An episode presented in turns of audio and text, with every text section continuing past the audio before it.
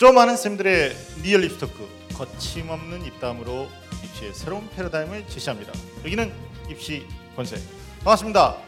저는 매주 애매한 입시 정보를 명확하게 정해드리고자 노력하는 남자, 입시계 애정남 하기사입니다. 반갑습니다. 네, 고맙습니다. 어, 이천십구 학년도 수시 원서 접수를 앞두고요. 저희가 지난해 이어서 올해 두 번째입니다. 아, 특별히 어, 티비에스 입시본색이 오늘 특별한 시간을 마련했습니다. 바로 입학사정관과 함께하는 입시 콘서트인데요. 어, 오늘 토크 콘서트를 함께해 주실 두 분을 소개해 드리겠습니다. 먼저 입시본색의 주제남이시죠. 윤신혁 선생님 함께하십니다. 반갑습니다.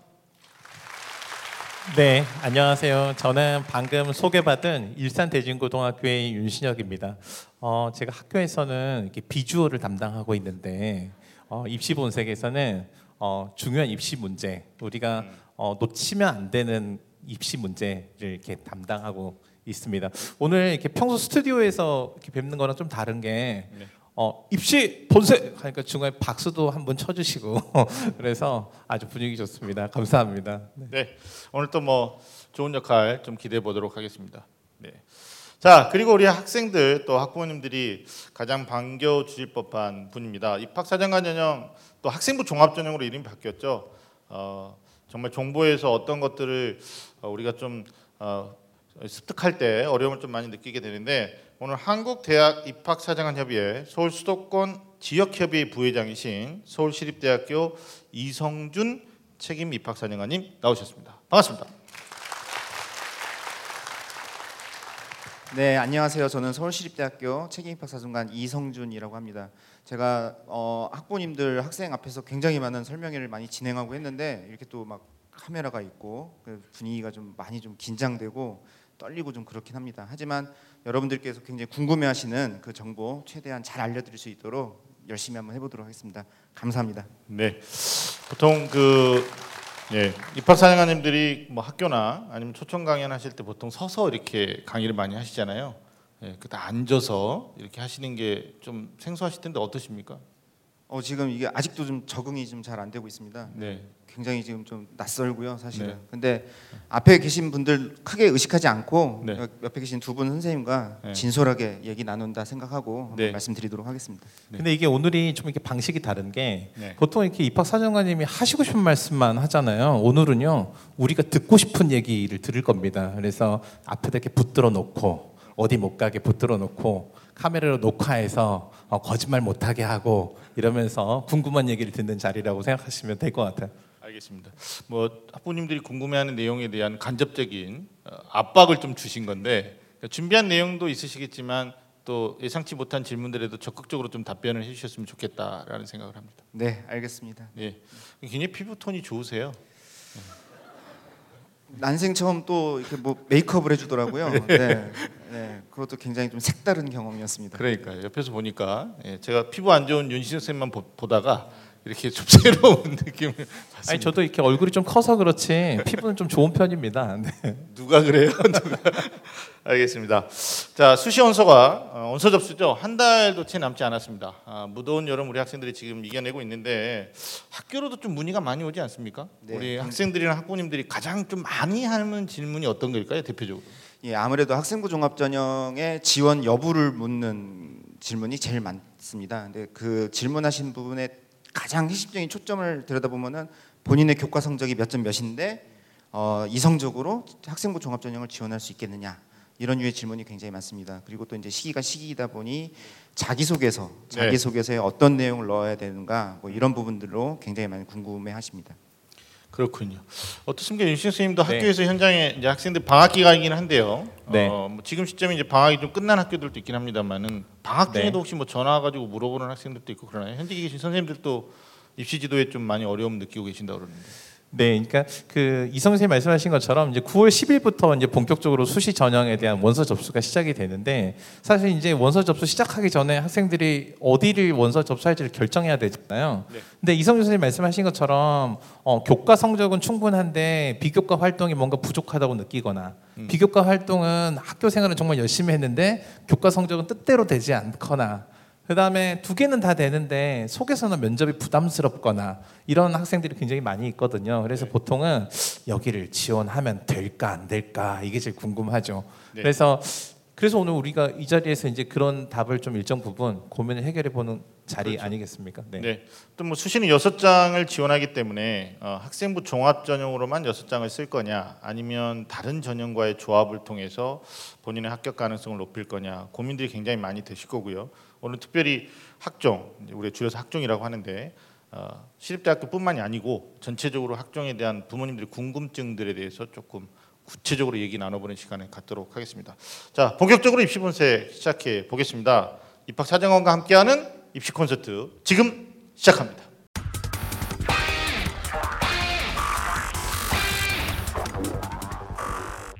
네, 구로구민회관 현장에서 지금 많은 수험생들과 또 학부모님들 함께하는 입시본색, 오늘은 입학사정관과 함께하는 입시 콘서트로 꾸며지고 있습니다.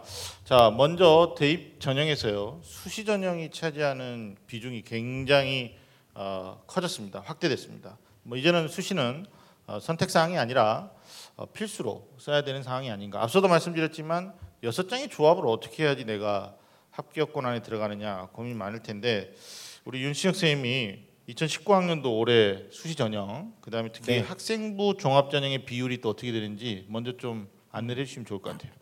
네, 최근에는 그 우리 학부모님들이나 학생들 대부분 정보를 이제 모르시진 않아요, 그렇죠? 그래서 정보를 모르시진 않아서 대부분 다 알고 계실 텐데, 수시 좀 줄었으면 좋겠어라고 생각했는데 수시 올해 작년보다 이 점 이 퍼센트 증가를 했습니다. 그래서 전체 어, 선발 인원에서 칠십육 점 이 퍼센트니까 총 삼십사만 칠천사백칠십팔 명을 선발할 예정이니까 실제로 수시에서 선발한 인원이 정시보다 절대적이다. 그래서 내가 수시에서 경쟁력 높지 않다 생각해도 수시를 버릴 수 없다. 이건 일단 분명한 전제로 가지고 출발을 해야 되고요. 그다음에 그중에서 이 학생부 종합전형 같은 경우는 전국 평균으로 따지면 학생부를 중심으로 하는 전형이 교과전형이랑 종합전형 두 가지라서 교과전형이 훨씬 많잖아요. 한 십사만 명 정도를 교과로 뽑고 학생부를 팔만 명, 팔만 사천여 명 정도로 뽑습니다. 그런데 어, 문제는 뭐냐면 아마 여기 오신 부모님들도 마찬가지고 학교에 있는 저도 마찬가지인데 어, 여름이 다 끝나간다고 우리 아이들이 더 이상 발전하지 않을 거라고 생각하지 않습니다. 전 지금도 우리 아이들이 단 몇 개월 만에라도 어, 눈부시게 발전할 거라고 생각하거든요. 그런 관점을 생각해 봤을 때 어, 많은 학생들이 목표를 두고 있는 서울 소재 주요 열 개 대학의 관점에서 보면 이 열 명 중 여섯 명 정도, 총 인원으로 따지면 만 사천육백삼십이 명 정도를 학생부 종합전형으로 선발을 하고 있습니다.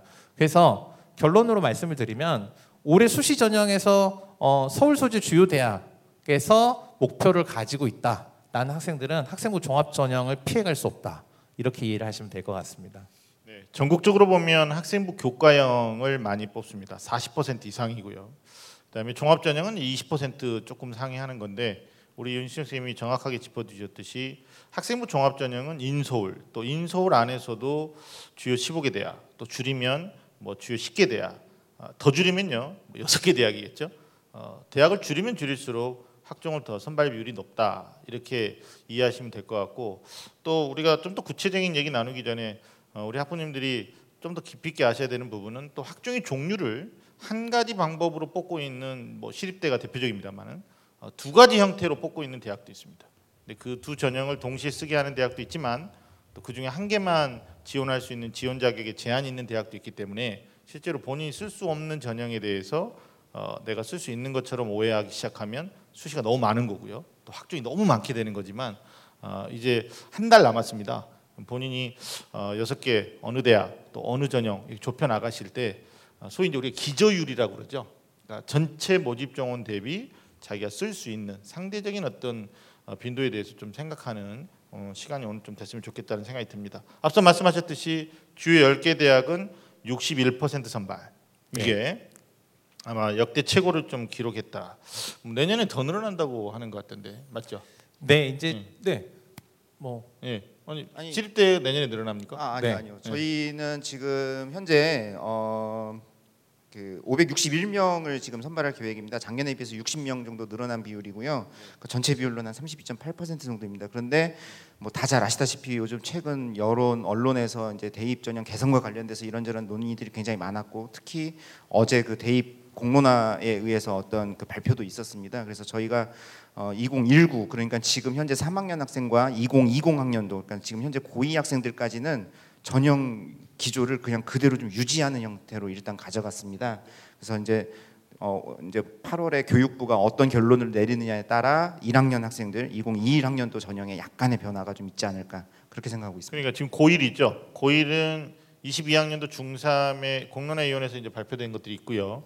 그걸 가지고 뭐 정시학대 일 번 한행에 대해서 좀 찬성률이 높았기 때문에, 근데 뭐 아주 어, 한 방법에 대해서 전폭적인 지지는 없었단 말이에요. 네. 우리 이성준 책임 입학사정관님 말씀해 주신 것처럼 지금 현재 고삼, 또 내년 고삼, 현재 고이죠.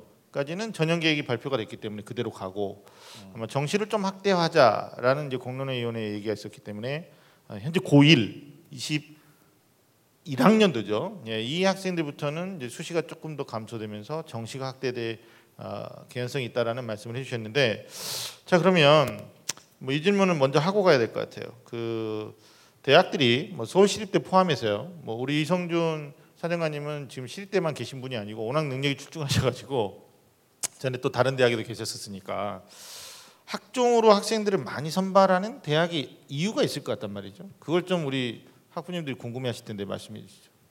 네, 아무래도 이제 전에는 대학에서는 그냥 학생들을 선발하고 사실은 그냥 뭐 그냥 내버려 뒀었습니다. 근데 이제 최근에는 전형도 굉장히 다양해졌고, 그렇다면 이제 어떤 전형으로 어떤 유형의 학생들을 선발하는 게 대학 입장에서 가장 바람직한가에 대해서 이런저런 방법으로 조사를 하기 시작을 했습니다. 그래서 대표적인 게 바로 그 종단 분석 연구라는 것인데요. 저희가 종단 분석 연구를 하다 보면 가장 눈에 띄는 부분이 아무래도 학생부 종합 전형으로 입학한 학생들이 학교 생활의 만족도가 가장 굉장히 높게 나타나고 있습니다. 그 이유가 여러 가지가 있을 텐데 저희가 볼 때 제일 큰 거는 어쨌든 고등학교에서부터 본인의 전공을 확정을 하고, 물론 명확하게 막 꿈을 잡고 가기는 어렵겠지만 그래도 좀 대략적인 어떤 자신의 진로 방향을 설정을 하고 거기에 맞는 활동을 한두 가지라도 하다 보니 자연스럽게 대학에 입학해서 본인의 어떤 그 만족이 많이 좋아지는 것이 아닌가 이런 생각을 하고 있습니다. 근데 정시 같은 경우는 음 좀 약간 오해가 소지가 있을 수는 있겠지만 대학에서도 정시로 들어온 학생들 굉장히 훌륭하다는 거는 기본적으로 다 인정하고 있습니다. 그런데 이제 문제는 너무 점수 위주로만 합격 불합격이 결정되기 때문에 어, 일부 학생들이 이런 생각을 합니다. 내가 한 문제만 더 맞췄으면은 여기 여기가 아니라 저기 관악에 가 있는데, 뭐 송도에 가 있는데, 뭐 이제 이런 생각을 하다 봅니다. 그러다 보니 그 학생들이 학교 생활이 조금은 좀 이렇게 좀 낮아질 수 있고, 그러니까 이런 부분들이 좀 불안 요소라고 생각을 해서 지금 현재 저희는 이렇게 한 삼십 대 삼십 정도, 네, 요 정도의 비율을 계속 유지하고 있습니다. 그러니까 저는 이렇게 그 수험생들과 학부모님들이 오해하시는 것 중에 하나가 이 대입 전형, 특히 수시 전형이 확대되는 이유가 무엇인지를 이렇게 생각 그 말씀을 들어보면 우리를 괴롭히려고 그러는 거 아니에요? 이렇게 생각하시는데 실제로 그럴 리가 없죠. 어, 아마 뉴스 보도를 통해서 아시겠지만 대학은 사실 대학 자체도 위기예요. 왜냐하면 몇 년 지나면 이 인구 감소로 인해서 신입생을 전 다 유치하지 못하는 대학들이 엄청나게 늘어납니다. 그래서 대학들은 어떤 학생을 어떻게 뽑았을 때 이 학생이 우리 학교를 계속 다니고 또 졸업을 해서도 훌륭한 자기 삶을 찾아갈 것인가를 깊이 연구할 수밖에 없고요. 그래서 사정관님 말씀하신 것처럼 종단 연구, 한 학생이 어떤 입학 전형을 들어와서 학교를 다니면서 일, 이, 삼, 사 학년 때 어떤 어느 정도 학점을 받고 졸업해서 어떤 진로를 찾아가는지까지의 과정을 모두 검토하고 분석한 결과를 가지고 입학 전형을 설계합니다. 그러니까 한마디로 색깔이 분명한 학생을 뽑기 위한 게 학생부 종합 전형이다, 이렇게 이해할 수 있을 것 같아요. 예, 뭐 시립대학교만의 생각은 아니시겠지만 학종을 준비하는 학생들은 뭐 이런 표현이 어떨지 모르겠어요. 진학하는 대학에 대한 충성도가 높다. 중간에 이탈하지 않을 거고 또 교수님에 대해서도 뭐 애정을 가지고 학교 생활을 열심히 하는 경향성이 있다. 근데 정시로 들어오는 친구들은 한 문제 두 문제, 아, 내가 실수해가지고 여기에 머무르고 있는 내가 아닌데, 아, 나는 어, 지하철 다른 노선을 탈 수도 있는데 여기 와 있다라는 이제 피해의식, 뭐 이렇게 되니까 아무래도 주요 대학 입장에서는 어, 좋은 학생들을 조금 더 먼저 뽑기 위해서 학종을 이제 늘리는 어, 경향이 있었는데, 어, 말씀하셨듯이 윤신혁 선생님 말씀하셨듯이 지금 삼 학년 정도 오면요, 어, 고일하고 상황이 다릅니다. 삼 학년은 학종이 아무나 가냐 말이죠. 어, 전반적으로 교과 성적도 좋아야 되고, 오늘 좀 우리가 구체적으로 얘기 나누겠지만 또 전공 적합성이라고 하는 잠재 역량이라고 하는 비교과도 만들어야 되고요. 또 일부 대학에서는 어, 까다로운 면접 또는 단순한 면접이 있고요. 또, 또 상위권 대학에서는 수능 최저 학력 기준이라고 하는 어, 조건도 붙인단 말이에요. 그렇다 보니까 어, 이게 학생부 종합이 아니라 대입 종, 종합 아니냐 뭐 이런 이제 어, 반발도 있긴 한데, 어찌됐건 어, 학생부 종합 전형이 주요 대학이 지금 많이 뽑고 있기 때문에 오늘 이 자리에 오신 학부님들 또는 방송을 시청하시는 학생 학부님들이 어, 올해 입시 뭐 당장 서류를 준비하면서 어떻게 겨냥해야 되는지에 대해서 좀 답을 찾아 나가야 되지 않을까라는 생각이 듭니다. 그래서 어, 이번에는 사전에 우리가 티비에스 홈페이지나 페이스북 페이지로 보내준 궁금증들을 좀 모아봤습니다. 그래서 어, 그 궁금증을 중심으로 해서 몇 가지 질문을 좀 드리고요. 어, 그리고도 뭐 궁금증 해결이 좀 안 된다. 그럼 우리 현장의 객석에서 또 질문을 받고 대답하는 그런 시간을 먼저 가질 텐데, 자, 아이디 드림 천사님이요. 네, 질문입니다. 보통 이게 아이디 보면 천사가 굉장히 많이 들어가요. 네, 천사님이 질문하셨는데, 학생의 성장 가능성과 잠재력은 어떻게 평가하나요? 라는 질문입니다. 사실 학업 역량의 경우에는 교과 성적이 나와 있거든요. 전교과 내신 평균 나와 있고, 그 다음에 일 학년, 이 학년, 삼 학년 성적 추이 데이터로 다 나와 있습니다. 예측이 가능한 건데, 잠재 역량이라고 하는 거는 본인도 모르겠고 부모님도 모르겠고 뭐 이런 거예요. 근데 이걸 갖다가 어, 대학이 어떤 항목을 통해서 좀 잠재 역량을 살펴보는지에 대해서 좀 구체적으로 좀 궁금하다, 어떻게 평가하나요? 이렇게 질문을 주셨는데 우리 사령관님께서 대답 좀 해주시죠. 네, 첫 질문부터 너무 어려운 질문인 것 같습니다. 잠재 역량을 설명하는 게 어떻게 보면 가장 좀 어려운 것 같고요. 또 이 학생부 종합 전형을 어렵게 생각하시는 가장 큰 이유가 어떻게 보면 이런 잠재 역량 부분이 아닌가 싶습니다. 근데 이제 저희가 생각하는 잠재 역량은 음 그냥 기본 일단 전제부터 말씀드리면 사람은 쉽게 변하지 않습니다. 네. 고등학교 때 생활했던 학생의 모습을 보고 고등학생 때 고민했던 고민의 흔적, 고민의 지점을 봄으로써 이 학생이 우리 대학에 입학했을 때 그 대학 그 전공 학부과에 얼마나 잘 적응할 수 있을 것인가에 대한 어떤 그 추측이라고 보시면 될 것 같습니다. 그러니 결국은 어, 학생이 보여줄 수 있는 역량은 사실 좀 굉장히 다양한 측면이 여러 가지가 있을 수 있거든요. 근데 저희가 그 모든 것을 다 주목하지 할 수는 없고요. 그러다 보니 자연스럽게 어디에 주목할 수밖에 없느냐? 그 지원하는 학과와 연관된 가장 기초적인 역량, 이런 부분에 저희가 주목할 수밖에 없습니다. 그러니까 예를 든다면은 행정학과, 저희 시립대학교 행정학과가 좀 그 유명한데, 저희 행정학과 같은 경우는 어떤 사회 구조와 시스템 이런 것들을 주로 다루는 학과입니다. 그러니 그런데 이제 고등학생이 그러면 벌써 뭐 사회 구조 시스템을 막 다루는 전문적으로 다루는 그걸 고등학교에서 할까요? 그러진 않거든요. 그런데 왜 사회에서 이런 문제가 발생되지? 왜 이 문제의 원인은 그렇다면 뭐지? 그럼 이 문제를 해결하려면 어떻게 접근하는 것이 좋을까라는 것을 고등학생 수준에서 이런저런 활동을 통해서 경험을 통해서 좀 이야기를 나눠본 학생과 그렇지 않은 학생을 구분하는 정도라고 좀 이해를 하시면 어떨까 싶습니다. 그러면 학교생활기록부 구성되는 것에 대해서 항목이 있잖아요. 그러면 창의적 체험활동 안에 자율 진로활동이 있고요. 또 봉사 동아리 활동이 있는데, 학생들 입장에서는 좀 더 구체적으로 잠재 역량, 그러면 교과 학습 발달 사항에 있는 내신의 뭐 수치나 또 선생님들이 써주시는 세부 능력 뭐 특기 사항도 보시겠지만, 혹시 그 본인들이 좀 주도적으로 하는 이 창체 활동들이 있거든요. 여기에서도 항목 평가가 좀 이루어지는지. 아, 예. 제가 이 구체적인 항목에 대해서 참 설명을 드렸어야 되는데 제가 그걸 네. 좀 빠뜨렸던 것 같습니다. 네. 어 그런데 이게 잠재 역량은 구체적인 항목을 근데 또 참 아쉽게도 안타깝게도 정확하게 지적하기가 좀 어렵습니다. 그러니까는 결국은 이 학생들이 중간중간 그러니까 부분 부분 보여주는 그 모든 모습을 종합적으로 봤을 때 결국 마지막 결론으로 이 학생이 우리 대학 학부과에 가장 적합한 학생인가 아닌가를 판단하는 그 기준이 되는 게 어떻게 보면 그 잠재 역량이라는 겁니다. 그러기에 어, 지금 말씀해 주신 것처럼 뭐 교과 성적도 굉장히 중요하고요. 그다음에 세부 능력 특기 사항에 나와 있는 그 해당 과목에서 학생이 학교에서 보여줬던 어떤 그런 역량들, 고민들 이런 것도 중요하고, 또 창체에서 말씀하셨던 어떤 자율 동아리나 그런 동아리 속에서 어, 학생들이 어, 어떤 부분을 어떻게 그냥 근데 왜 또 자율 동아리 이런 거 얘기하면은 많이들 묻습니다. 뭐 굉장히 좀 어떤 화려한 무슨 또는 무슨 어떤 연구 보고서 같은 거를 막 내고 어 뭐 소논문 같은 걸 내야지만 유리하느냐 뭐 이런 얘기들 합니다. 근데 저희는 그런 건 전혀 중요하지 않고 작은 모임에서 작은 주제 하나를 갖고 갔다 하더라도 그 고민의 진전성을 저희가 좀 보려고 많이 노력을 합니다. 음.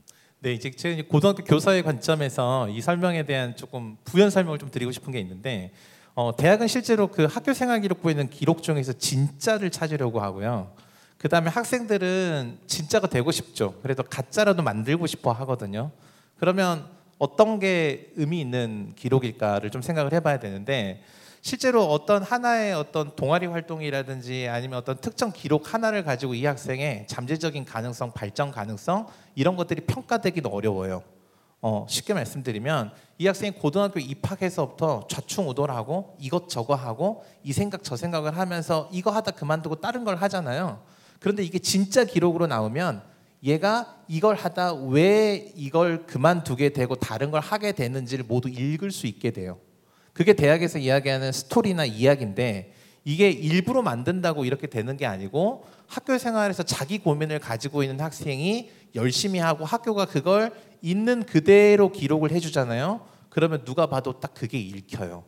학생부를 마감하기 때문에 학생들이 어떤 조바심이 있냐면 이런 학생들이 있어요. 일 학년, 이 학년 때 내가 삼 학년 때 아까 얘기했던 그 행정학과를 지원하려고 하는데 일 학년, 이 학년 때 동아리가 힙합 동아리예요. 그래서 이 동아리를 삼 학년 때 어떻게든 이 자기가 지원하려고 하는 전공 동아리에 맞춰서 바꿔야 되지 않나요? 그거에 맞춰서 독서 기록이라고 하나라도 더 있어야 되지 않나요? 그거에 맞춰서 특기사항, 교과세부 특기사항에 선생님이 잘했어 잘했어 한마디가 있어야 되지 않나요? 이렇게 생각하거든요. 근데 그걸 집어넣는 순간에 이상해져요. 네. 왜 이상해지냐면 그 흐름이 맞지 않기 때문이에요. 그래서 특히 만약에 생활기록부에 그런 내용이 자연스럽게 드러난다라고 하면 그 자연스러움을 가지고 지원을 하면 되는 거고요. 만약에 이게 좀 부족하다라고 하면 그걸 설명해 줄 수 있는 보조서류가 있는 대학 전형이 있는데 그게 뭐냐면 자기소개서입니다. 거기에 이랬어 사실은 이렇게 하는 거죠. 네. 저도 저기 한 가지만 좀 더 말씀드리면은 지금 선생님 말씀하신 부분 저희도 정말로 동감하고 공감하고 있는 부분이고요. 저희가 어떻게 고등학교 일 학년부터 삼 학년까지 어떤 하나의 꿈을 가지고 이렇게 쭉 가는 학생들이 얼마나 있겠습니까? 저희 평가하는 과정에서 그런 학생 거의 찾기 어렵습니다. 그러니까 그런 부담감들 정말 내려놓으셔도 되고요. 근데 여기서 제일 중요한 지점은 뭐냐? 남에게 보여주기 위해서 어떤 활동과 경험을 하느냐와 정말로 자기의 관심과 자기의 어떤 그 목표를 가지고 하나하나 조금씩 조금씩 찾다 찾아가다 보니 거기에 다다른 것은 다르다라는 겁니다. 어머님들, 부모님들 혹시 어렸을 때 이렇게 점점이 숫자별로 이렇게 찾아가서 이렇게 그림 그리는 거 한번 경험해 보신 적 있으시죠? 저희는 서류 평가하는 작업이 바로 그 작업과 같습니다. 중간중간에 작은 팩트 하나하나들을 찾는 겁니다. 그래서 그 작은 팩트 하나하나들을 연결했을 때 결국 전에는 몰랐는데 어떤 하나의 학생의 모습이 이렇게 그려지는 그게 바로 서류평가의 과정이다라고 이해하시면 좋을 것 같습니다. 이제 서류평가에 대한 이제 비교과의 부분에 포커스를 좀 맞춰주셨는데 당장 현장에서도 학생들이나 학부모님들은 학업 역량 그러면 교과 내신에 대해서 자유로울 수 없거든요. 두 가지 사례를 한번 여쭤보면 어, 일 학년 때는 뭐 일 등급에서 시작했는데 이 학년 때 갑자기 제이의 사춘기가 와가지고 삼 등급이 되는 학생도 있고요. 삼 학년 때 그걸 극복하지 못하고 그냥 삼, 사 등급을 유지하는 학생이 있습니다. 이게 첫 번째 경우고요. 반대 학생은 일 학년 때 사 등급으로 시작했는데 이 학년 때 갑자기 폭발적인 공부를 해가지고 이 등급 또 삼 학년 때는 급기어는 일 등급 후반부로 교과를 마무리하는 경우가 있습니다. 이건 좀 솔직한 답변이 필요한데요. 발전 가능성이라는 단순 어떤 접근에서 보면 첫 번째 사례는 계속 내신이 떨어지는 케이스고 두 번째 사례는 이제 본인이 어떤 잠재적인 에너지를 쏟아서 점수를 올린 케이스인데 맞아. 이제 솔직히 네. 답해 주세요. 그래요. 어떤 겁니까? 네. 누굴 뽑으실 건지. 아, 네. 네. 제가 지금 저기 토크 콘서트에 온 게 아니라 공청회 장소에 온 듯한 느낌이 좀 들고 있습니다. 어, 말씀하신 그런 사례들을 저희가 진짜 서류 평가하는 과정에서 만나기도 하고요. 그리고 요즘은 이런 컴퓨터와 관련된 시스템들이 너무나 잘 되어 있어서 저희 평가 시스템에 들어가서 여러분들의 그 수험 번호를 딱 클릭하면은 이 모든 정보가 아주 시각화돼서 이렇게 딱 보여지게 됩니다. 그럼 말씀하신 것들은 바로바로 바로 저희가 확인할 수 있고요. 그런데 이제 결론적으로 지금 말씀하신 부분에 답을 드려야 될 텐데 어 정확한 답을 드리기는 또 좀 어려울 것 같습니다. 하지만 이 부분을 한번 생각을 해보시죠. 그러니까는 그 일 학년 때 잘했던 학생이 이, 삼 학년 때 낮아진다라면은 저희가 생각할 때 이 낮아지는 추세가 대학에 와서도 계속 연결될 가능성이 있다라고 생각하기가 쉽죠.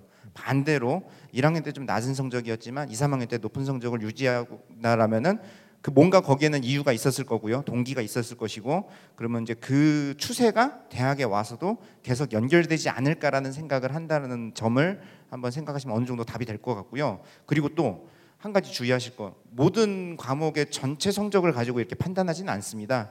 그 지원하는 학과와 관련돼 있는 교과를 중심으로 저희가 또 다른 판단을 하니 너무 그렇게 성적의 상승과 상, 어, 성적의 뭐 하락에 또 너무 그렇게 집중하실 필요는 또 좀 없지 않을까. 예, 요 정도 말씀드리겠습니다. 네, 그 이런 것 같아요. 우리가 뭔가 이게 이해를 하려면요, 그 제가 고등학생 수업이라고 생각하고 잠깐만 설명을 드릴게요. 그러니까 우리가 뭔가를 이해한다는 건 현재의 결과가 왜 그러한지에 대한 원인이 드러나는 거거든요. 학생들은 아침에 등교 준비하느라고 막 정신없이 양치질을 하고 있는데 거울 속에 있는 나랑 눈이 탁 마주쳤어요. 어떤 생각이 들까요? 아, 왜 이렇게 생겼을까? 이런 생각이 들었는데, 그래서 양치를 끝내고 화장실 문을 탁 열었는데 오랜만에 아빠가 일찍 일어나서 화장실 문을 열고 나오는 나를 보고는 일찍 일어났네 이러면 어떤 생각이 들어요? 아, 내가 이래서 이렇게 생겼구나. 이게 이해가 되는 거거든요. 그러니까 무슨 말씀이냐면 성적이 삼 등급, 이 등급, 일 등급 됐는데 왜 그런지를 몰라요. 무의미해요. 일 등급, 이 등급, 일 등급, 이 등급, 삼 등급 됐는데 이유를 몰라요. 무의미해요. 근데 일 등급이었는데 이 등급, 삼 등급 됐는데 얘가 질병결석을 많이 했어요. 질병결석을 많이 해서 이 학교에 있는 출결사항에 특기사항에 특정 병명으로 어떤 병력으로 질병결석을 많이 했어. 근데 아, 얘는 이런 어려움이 있었지만 이 정도 수준을 계속 유지했어. 그러면 얘는 이게 오히려 성공 케이스가 돼요. 근데 얘가 또 삼 등급, 이 등급, 일 등급이었는데 얘가 왜 그랬는지 이유를 알 수가 없어요.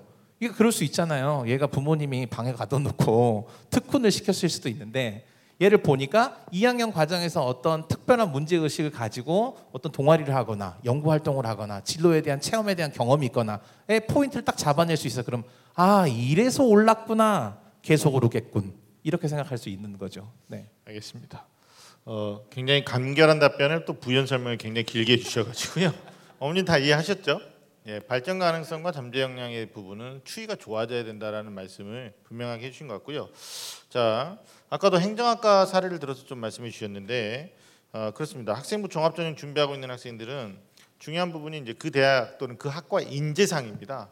그래서 대학이 원하는 인재상은 무엇이고 또 어떻게 하면 그 인재상에 맞게 지원하는 것이 합리적인가 고민할 수밖에 없는 건데, 특별히 서울시립대학교가 다른 대학이 취하지 않고 있는 학과별 인재상이라는 게 있단 말이에요. 그래서 모집 단위별로 굉장히 구체적인데 이걸 어떻게 활용하면 좋을지 좀 구체적으로 말씀 좀 해주시죠. 네, 어, 저, 지금 말씀하신 것처럼 그 모집 단위별로 구체적인 인재상을 이렇게 보여주는 대표적인 대학이 바로 저희 서울시립대학교입니다. 이제 다른 대학들은 그 대학의 어떤 인재상을 보여주고 그 대학의 인재상에 맞춰서 모든 전공에 전부 다 이렇게 좀 접근하는 방식인데요.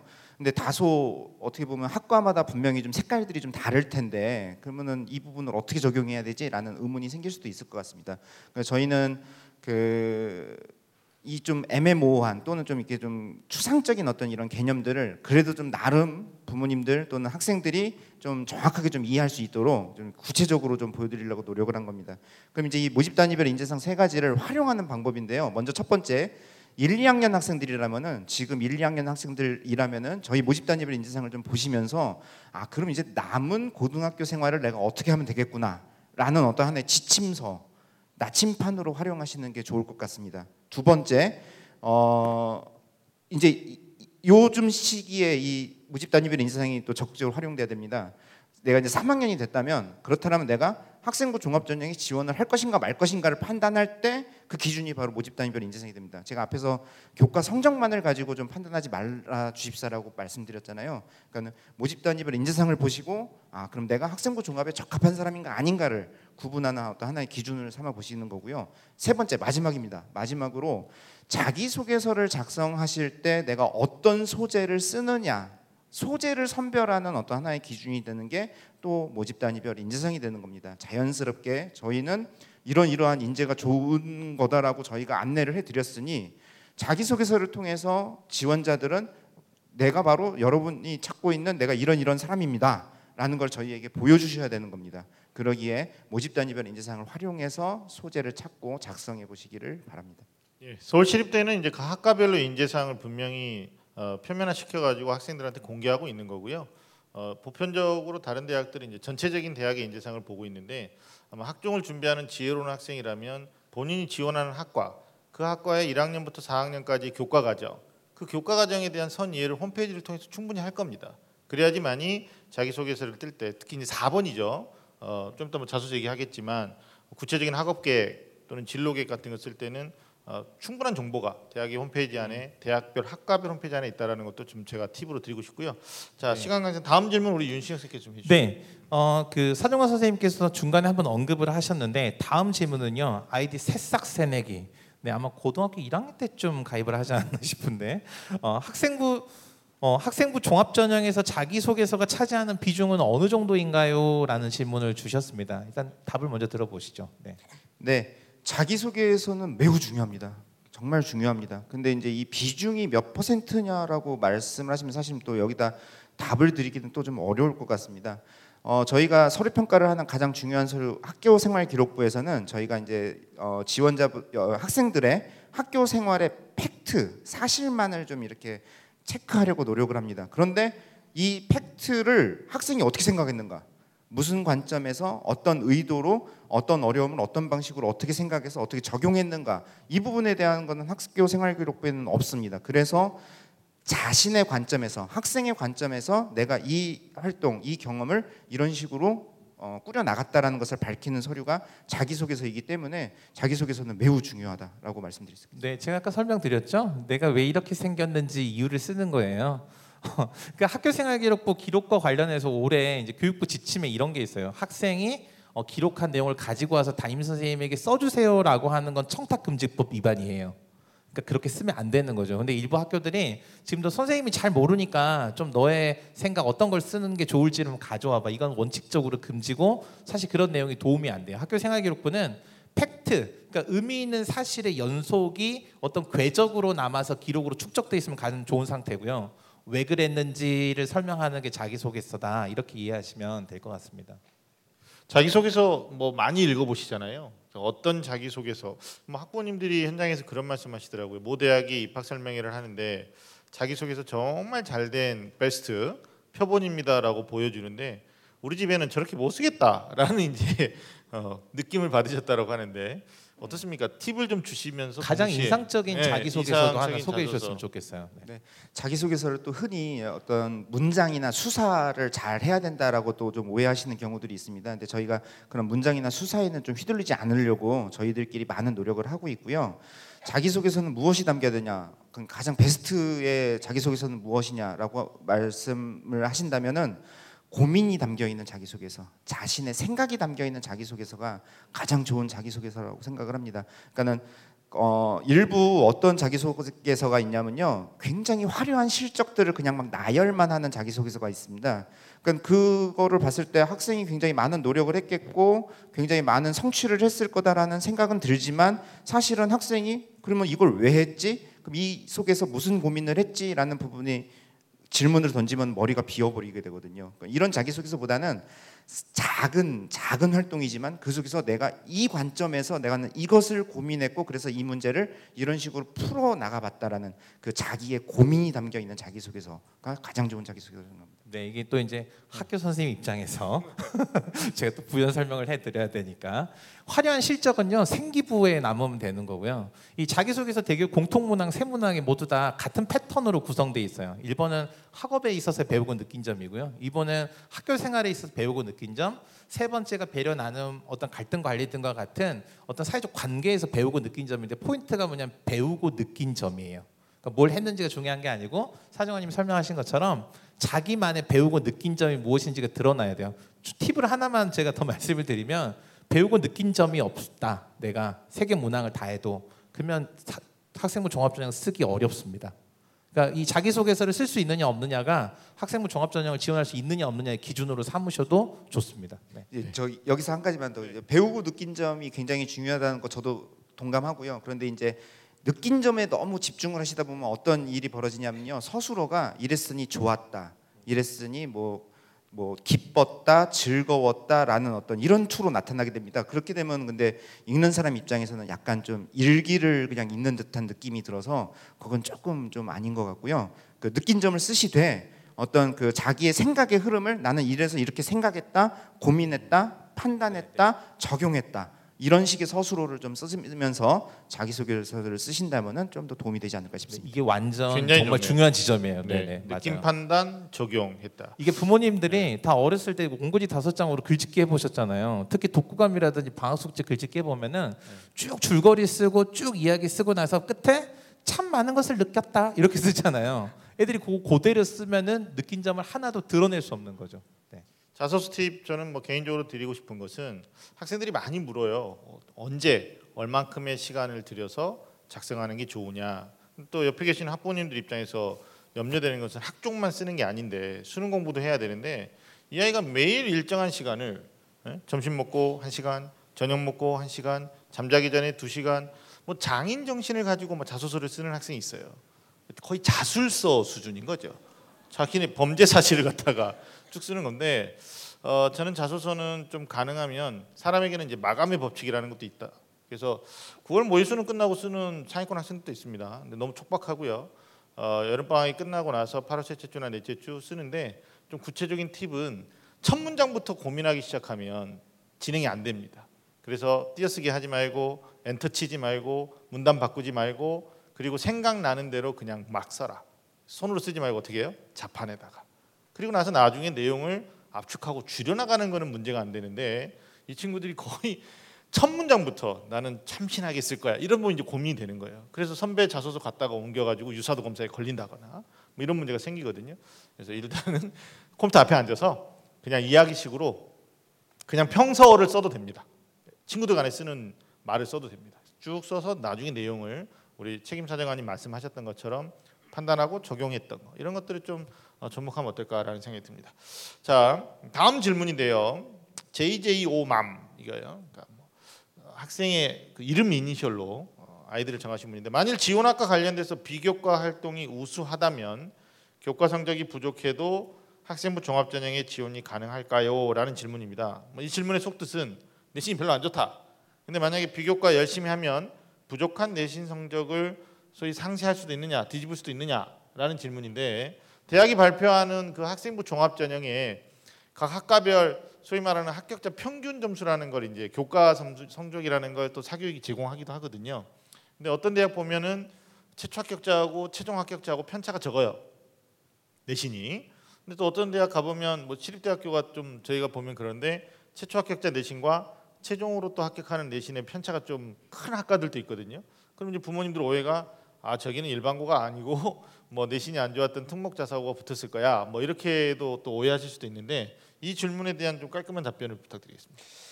네, 그 지원은 하실 수 있죠. 네, 이제 다만 이제 합격 부분을 보장을 못하니까 네, 문제가 아닌가 싶습니다.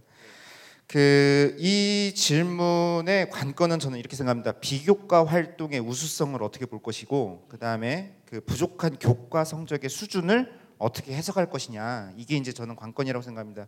대체로 비교과 활동의 우수성을 저희가 이제 상담을 하다 보면 어떤 걸 느끼느냐, 동아리 가입 여부 또는 수상 실적의 숫자 또는 이제 봉사 활동의 시간, 독서의 권수와 같이 좀 굉장히 정량적으로 접근하는 경우들이 많습니다. 근데 저희 학생부 종합전형은 이런 정량 평가가 아니라 질적인 부분을 이제 학생의 어떤 그 우수성을 저희가 그 수준을 좀 판단하려는 것이기 때문에 어 좀 관점에 좀 약간 좀 차이가 있다는 부분 말씀드리겠습니다. 그러니까 저희는 막 동아리 여러 개 하는 것보다 정말로 제대로 된 동아리 하나 하는 게 훨씬 더 중요하고 수상 여러 개 하는 것보다 오히려 수상 받지 못했지만 그 수상 대회를 준비하면서 굉장히 열심히 노력했던 그 과정을 저희는 더 의미 있게 보고 있습니다. 어, 상쇄가 가능한 교과 성적 수준은 어, 이것도 참 어려운데 그냥 팩트만 그냥 말씀드리겠습니다. 저희 아까도 뭐 특목고 자사고 말씀드렸는데 특목고 자사고 빼고 일반고 기준으로만 놓고 봤을 때 저희 작년 합격생 중에 오 점 초반의 학생도 있었습니다. 하지만 뭐 빈도수가 그리 높은 빈도는 아니니 그냥 그 정도만 일단 좀 참고하시면 좋겠습니다. 네, 이거 제가 잠깐 부연 설명을 드리면 저희 학교 작년 학생회장이 내신 일, 이, 삼 학년 어, 반영 비율 무시하고 평균 내보면 한 사 등급, 사 점 오 등급 정도 됐거든요. 근데 이 학생은 서울 열 개 대학 중에 한 군데 입학사정관 전형을 갖고 전년도 동아리 연합회 회장도 그랬는데, 이게 무슨 얘기냐면요. 어, 공부에 대한 에너지가 없는 학생이 학교 생활을 열심히 할 가능성이 별로 없어요. 무슨 얘기냐면 학생들이 학교 생활에서 학생들이 다른 활동을 열심히 하는 에너지나 공부하는 에너지나 같아요. 그래서 어떤 학생이 특정 활동에 집중하느라 그 시기에 잠시 학업 성적이 조금 떨어져서 결과가 평균 내보면 좀 낮을 수 있지만, 그런 학생은 공부만 집중했을 때 학업 성적이 높아요. 무슨 말씀인지 이해 가시죠? 그래서 사정환 선생님, 사정환이 말씀하신 것처럼 학생들이 가장 오해하는 부분이 이거예요. 공부는 일 학년 때부터 나는 종합전형이야 라고 해놓고 학교에, 학교, 학교 교과서는 하나도 하지 않았는데 온갖 활동만 하는 건 그저 남에게 보여주기 위해서 뭔가를 쫓아다녔을 뿐 진짜 했다고 보긴 어려워요. 그래서 아마 부모님들이 가이드해 주실 때 기록이 많다고 해서 무조건 너 정말 학교생활 뛰어나구나 이렇게 보실 게 아니고 진짜 했는지를 잘 따져보시는 게 필요한 것 같습니다. 네, 이 자리에는 또 방송을 보시는 시청자분들 가운데는 고등학교 일 학년이나 이 학년 학생도 있으니까 제가 또 연결해서 말씀을 드리면, 삼 학년 상담할 때 저희들이 요즘 시기의 현장에서 느끼는 고충 중에 하나가 어, 문과 학생인데 국어, 수학, 영어, 사회 교과만 관리를 열심히 하고요, 과학이나 기타 교과 관리를 안 한 거예요. 또 반대로 이과 학생인데 사회나 기타 교과 관리를 안 한 겁니다. 근데 보편적으로 학생부 종합전형은 대부분 대학이 전 교과 성적을 보죠. 그러니까 어, 자기가 관심 없는 과목 또는 이 과목을 내가 대학에 가서 어, 연결되지 않는 과목이라 할지라도 기본적인 학생의 책임과 성실을 다해야 되기 때문에 전 교과 관리를 해야 된다는 거고요. 그다음에 어, 이런 거 보실 것 같아요. 제가 모 대학 입학사정관님으로부터 들은 이야기인데, 뭐 내신의 등급은 각 학교마다의 상황에 따라서 다를 수 있다는 거예요. 어떤 학교 가보면 편차가 너무 작아서, 편차라는 건 그 학교 아이들의 실력 격차입니다. 한 문제 틀리면 등급이 두 등급 바뀌는 학교도 있어요. 그러니까 일 등급 있고 이, 삼 등급이 없고 사 등급 있는 학교도 있을 수 있다는 거죠. 그러니까 등급만 보지 않을 수 있는데, 절대적으로 중요한 건 자기 원점수가, 학교 시험 백 점 만점에 자기 원점수가 있잖아요. 평균보다 낮으면 이게 학종의 적합자인가, 이건 한번 생각해 보실 필요가 있다라는 생각이 듭니다. 그래서 전교과 내신 관리나 어, 또는 비교과 관리, 여기 이제 질문이 제이제이오맘께서는 어, 내신 안 좋은데 비교과를 상시할 수 있느냐에 대한 답변을 저희가 굉장히 학대해서 많은 부분을 좀 이야기를 해 드렸습니다. 자, 그런 다음에 어, 이게 마지막 질문인가요? 네, 네. 이게 면접 관련된 질문 네, 드려야 되죠. 네, 네. 어, 다음 질문 아마 되게 궁금하실 것 같아요. 학생부 종합전형에서 이제 자기소개서 다음으로 또 어, 학생들이 어려워하는 게 면접이거든요. 사정관님하고 이렇게 우리 대기실에서도 면접 얘기했었는데, 어, 이 면접 평가에서 당락을 결정하는 게 뭔지, 어, 도대체 어떤 학생을 합격시키고 떨어뜨리는지, 이거 어, 예를 들어서 말씀해 주시면 좋을 것 같아요. 네. 예, 면접에 대한 부담을 굉장히 많이 가지시는 거 잘 알고 있습니다. 그런데 이제 이 학생부 종합전형 대부분 대학이 서류 평가를 진행하고 일정 배수 학생들을 선발한 다음에 그다음에 이제 마지막 관문으로 면접을 진행하고 있기 때문에 이 면접의 의미는 부담을 드리고 싶진 않지만 중요할 수밖에 없습니다. 네, 중요할 수밖에 없습니다. 그러기에 어, 면접에 대한 대비도 좀 꾸준히 하실 필요가 있는데, 근데 이제 문제는 이 면접 준비를 어떻게 하느냐인데, 면접 준비는 평소에 꾸준히 조금씩 조금씩 하는 게 가장 바람직하다는 겁니다. 면접 시험 앞두고 한 달 뭐 어디 가서 뭐 배운다고 해서 면접 실력이 갑자기 늘어나는 건 아니거든요. 그리고 저희가 대학에서 뭐 이런 면접에 대한 어떤 기본 태도, 자세 뭐 이런 걸 가지고 평가하거나 그러지도 않습니다. 뭐 인사를 하네 마네, 뭐 다리를 떠네 마네, 뭐 그 이런 거 별로 중요하지 않습니다. 저희가 분명히 면접 상황에서는 학생들에게 묻고자 하는 어떤 그 내용이 있는 거고요. 근데 그 묻고자 한 내용을, 의도를 정확하게 잘 파악해서 적절한 대답을 잘 하느냐 마느냐, 이게 가장 중요한 관건이 되는 겁니다. 그렇다면은 저희 입학사정관들은 면접에서 어떤 것들을 보고 싶어 할까요? 먼저 서류 평가를 통해서 학생들의 수준을 저희가 확인했지 않습니까?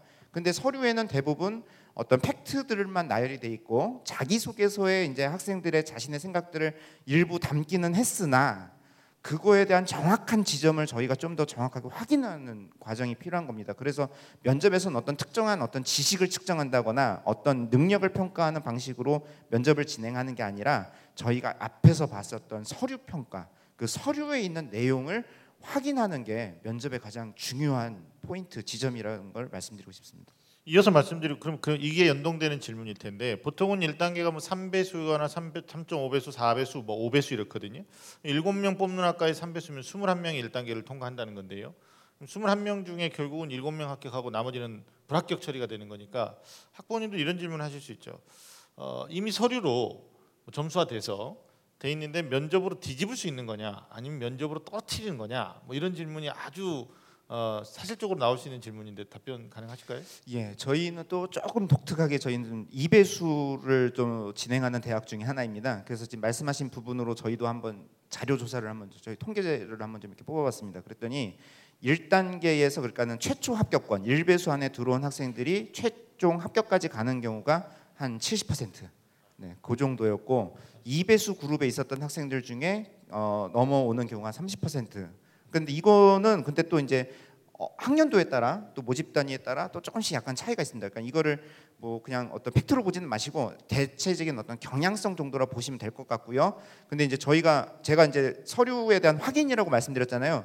대부분의 학생들은 뭐 서류에서 저희가 봤던 모습 그대로 이렇게 보입니다. 근데 일부 학생들은 서류에는 굉장히 좋았는데 자기 표현을 하나도 못해요. 음. 자기 생각을 전혀 드러내지도 못합니다. 그러면은 안타깝지만 이 학생들은 그냥 불합격이 될 수밖에 없습니다. 또 일부는 서류가 굉장히 좀 투박하게 적혀 있어서 서류에서 그렇게 학생의 역량이 잘 드러나지 않았습니다. 또는 모집 단위별 인재성 같은 걸 잘 안 봐서 이게 어디에다 초점을 맞춰야 될지 잘 몰라서 좀 이런 다른 내용을 적은 학생들이 있는데 어, 몇 번 이렇게 질문이 오고 갔는데 학생의 어떤 역량들이 또 확인되는 반대의 경우도 사실은 있을 수 있습니다. 그래서 그런 것들을 다 종합해서 최종해서 한 칠 대 삼 정도로 네. 비율이 나타난다 말씀드리겠습니다. 교과 네. 비교과 포함해서 상위 칠십 퍼센트 안에 들었을 때 이게 이 지금 책임 사정관이 굉장히 솔직하게 말씀해 주신 거고요.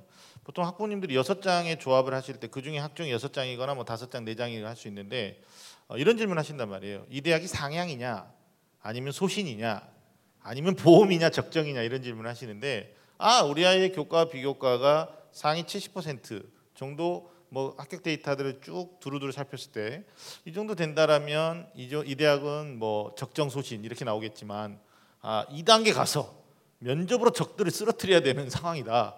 그러면 분명히 이거는 상향이라고 컨셉을 잡고 다른 대학 또는 다른 대학의 전형을 적정 보험을 또 도모하셔야 되는 이런 좀 입체적인 전략을 수립하셔야 되지 않을까라는 생각이 들고요.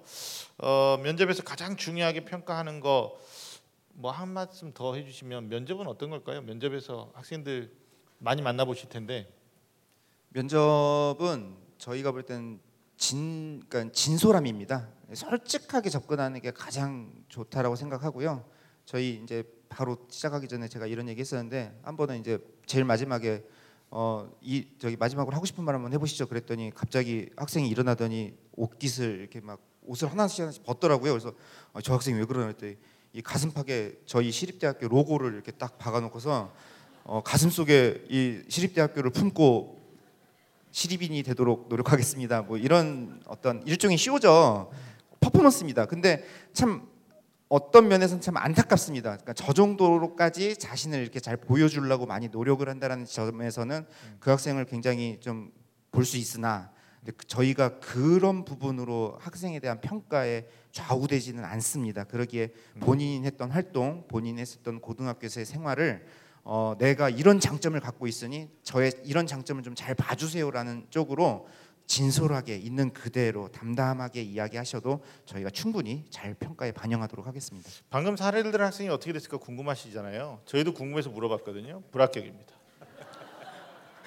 그러니까 결국 진솔함이란 서류에 다 드러나 있고 자소서에 다 드러나 있고 좀 진중함이란 이런 것들이 있다라는 거. 그러니까 쇼맨십 한다고 해서 되는 문제는 아니라고 보는 거죠.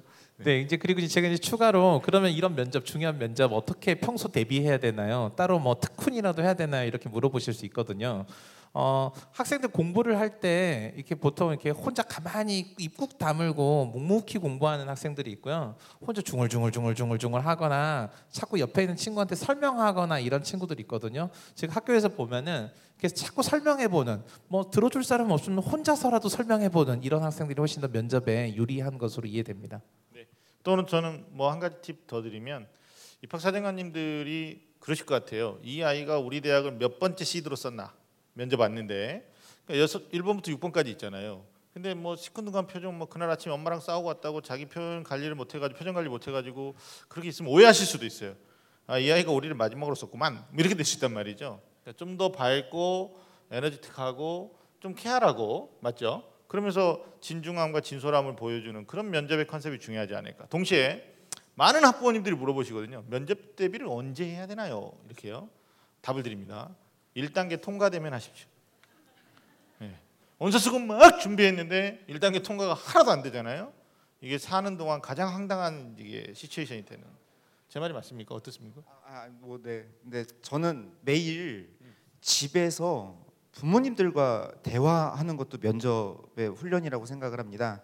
집에서 매일 좀 이런저런 시사 뉴스 또는 이제 본인의 관심 분야에 대해서 좀 이렇게 얘기를 좀 많이 나눠보시고요. 근데 여기서 주의사항이 하나 있습니다. 부모님들 절대 학생이 하는 얘기에 지적질하지 마십시오. 그냥 다 받아들여 주시고 어 그래 어 그래 그럴 때 어 그러면은 이런 문제는 어떻게 해결할래 한마디만 하시고 넘기십시오. 그래서 많은 대화를 좀 많이 해보시는 게 평소의 면접 훈련이라고 저는 생각합니다. 그러니까 저도 이렇게 집에서 아이와 이제 오랜만에 아이랑 이야기하겠다라고 맘먹고 이야기를 시작하면은 한 오 분 지나면 제가 이야기를 하고 있더라고요. 우리 부모님들도 그러지 않으셔야 될 것 같아요. 네네. 알겠습니다. 자, 마지막 질문인데요. 어, 희망 전공과 관련된 활동이 좀 부족하다. 따라서 전공 적합성 평가에서 불리하지 않을까요? 라는 건데, 이런 질문 굉장히 많이 할 것 같아요. 그러니까 학업 역량은 좀 되는데 학교 공부를 성실하게 정말 열심히 했는데 뭐 전공을 탐색하는 과정에서 마땅히 어, 어필할 만한 그런 것들이 없을 때 대학은 우리를 어떻게 평가하나요? 그런 건데 좀 이 부분 좀 자세하게 좀 설명 좀 해주세요. 예, 이 부분도 굉장히 많이 고민하시는 부분이라고 생각을 합니다. 그리고 고등학교에서 대학에 개설되어 있는 모든 전공에 다 맞춤형의 어떤 그런 활동, 어떤 그런 경험들을 하기가 굉장히 어렵다는 것도 잘 알고 있습니다. 그러기에 이 부분은 조금은 좀 이렇게 넓게 생각하셔도, 조금 이렇게 폭넓게 생각하셔도 충분하다라고 생각을 합니다. 한, 한 가지 예를 들어서 저희 학교에 이제 조경학 과의 학생이 있었습니다. 근데 고등학교에서 조경학과 관련돼서 어떤 전공 적합성을 어떻게 맞추는 활동을 할 수 있을까요? 그러니까 이 학생이 어, 보고서 같은 걸 쓰는데 환경 문제에 좀 집중을 합니다. 그래서 그 스티로폼 대체제 뭐 이런 거에 대한 보고서 쓰는 활동을 하고요. 동아리 활동을 하는데 조경 동아리가 있을 수 없잖아요. 그러니까 이제 건축 동아리에 들어갑니다. 건축 동아리에서 환경 아니 그 공간 배치, 공간을 어떻게 배치함으로써 아름다움이 어떻게 바뀌느냐. 이런 부분으로 집중을 하는 겁니다. 그럼 저희가 봤을 때 이 학생은 정말로 자기가 하고 싶은 대로 이 활동, 이 활동을 이렇게 연결지어서 가는다라는 어떤 그 진정성, 그 일관성을 저희가 확인할 수 있는 겁니다.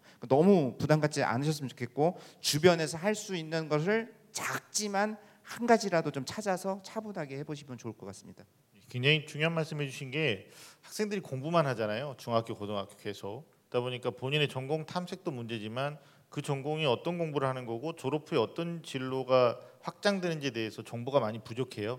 근데 제일 좋은 정보는 본인이 원하는 대학의 홈페이지에 가면 아까도 제가 말씀드렸는데 교과 과정이 다 나와 있다는 거죠. 그러니까 조경을 그냥 조경이라고 생각하면 교관 선생님이 나무 깎고 있을 때 옆에 가서 자기가 보조했다 이렇게 할 거야 아마. 근데 뭐 건축을 했다, 뭐 공간에 대한 이해를 하려고 했다라는 것은 그 학생이 분명히 뭐 시립대학교뿐만이 아니라 아, 조경학과의 커리큘럼, 교과 과정을 봤을 겁니다. 이런 연동되는 활동을 하지 않았을까. 이건 뭐 지금 삼 학년 학생들보다는 이 학년이나 일 학년, 저학년 학생들에게 좀 도움되는 말씀이 아니었는가 싶습니다.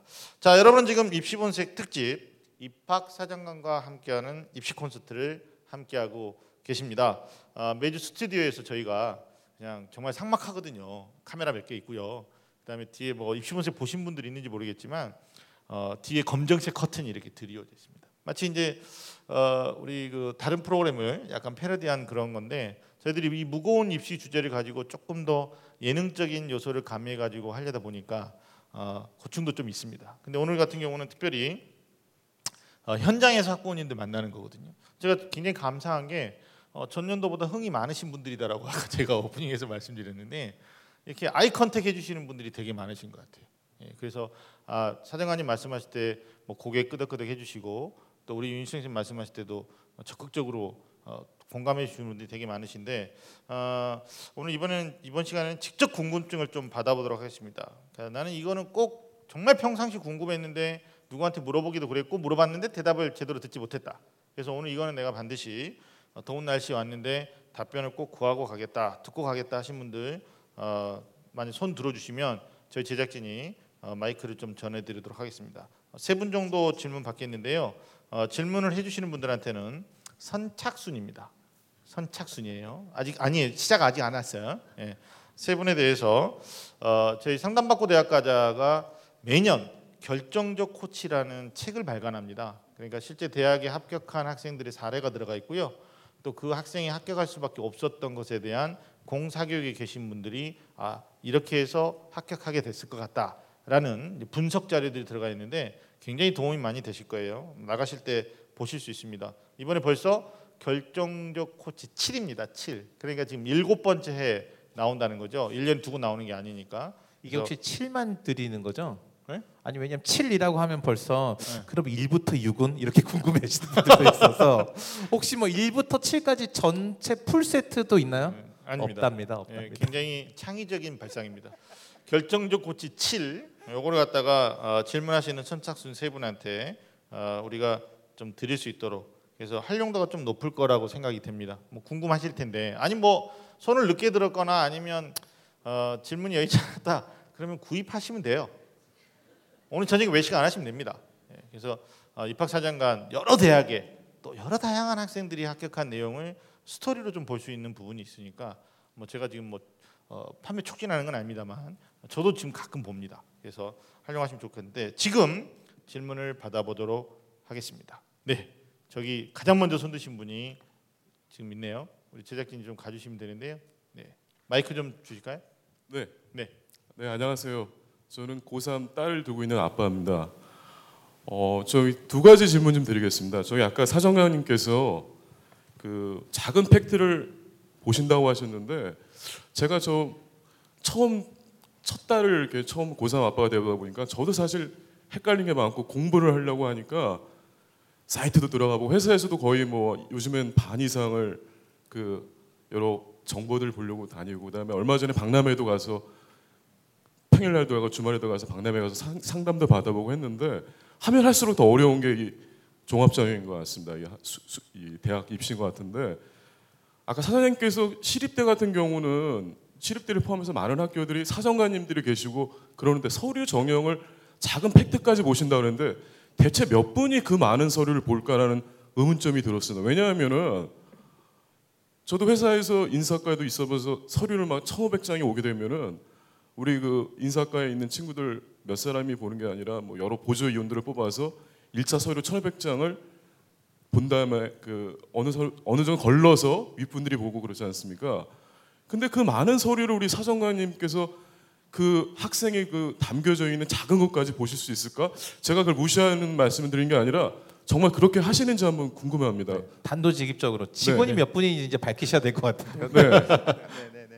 네, 저희 시립대학교 같은 경우는 전임 입학사정관이 열두 명이 있고요. 그다음에 이제 위촉 교수님이라고 해서 위촉 사정관님이 팔십일 분이 활동을 합니다. 그래서 총 더하면 얼마가 되죠? 제가 갑자기 계산이 안 되는데 건 한 백 분 가까이가 일단 서류평가에 투입이 되고요.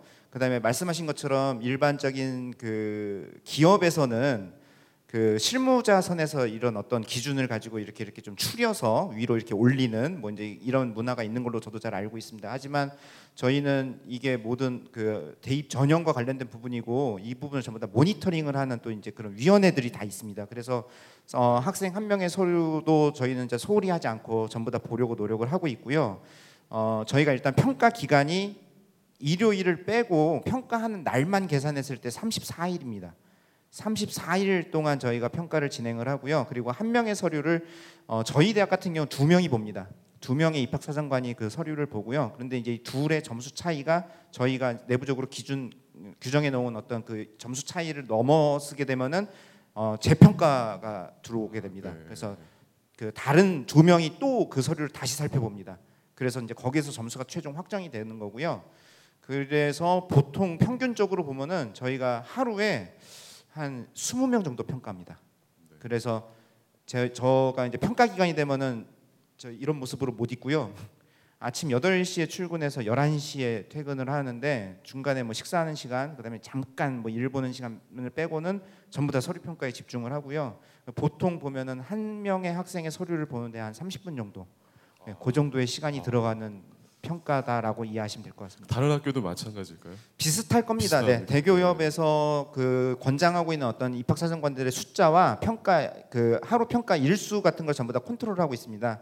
전부 다, 다 이렇게 모니터링하고 있고 이렇게 좀 그 주시하고 있습니다. 그래서 그러면 그 예를 들어서 한 학생의 그 서류를 우리 사정관님이 한번 보시고 다른 선생님도 같이 이렇게 크로스 체크를 하시나요? 아니면 한 번 이렇게 한 사정관님께서 보시고 나면 그 학생의 서류는 이제 끝나는 건지, 아니면 그 서류 하나를 갖고 한 두 번 세 번 보시는 경우도 있는지. 그러니까는 한 명의 서류를 두 명의 사정관이 보는 겁니다. 아, 그렇게 두 번 네, 네, 복수로 네. 보신다는 네, 말씀이죠. 네, 네, 네. 아, 그분이 보시고 그리고 점수 격차가 크면 이제 네, 다시 네, 보시는. 네. 그리고 제가 알기로 이제 뭐 좀 다른 대학에서는 뭐 세 명, 다섯 명 보는 그런 경우도 있고요. 근데 이제 뭐 저희는 그렇게 하고 네. 이게 그 네. 네. 그 죄송한데 이게 왜 이런 오해가 있냐면요. 이게 부모님들이 보시는 학생들의 학교 생활 기록부 열 장에서 한 열두 장 되잖아요. 여기에 자기소개서까지 하면은 읽어야 될 책이 한 이십 페이지 되는 것처럼 느껴지는 거예요. 그러니까 이 대입 전형에서 대학들이 사용하는 시스템이 있어요. 종이로 보는 게 아니고 그 시스템으로 보기 때문에 다른 학생들과의 비교를 통해 가지고 훨씬 많이 보는데, 예를 들면은 그 학교 생활기록부 자료 정보 제공 동의를 하잖아요.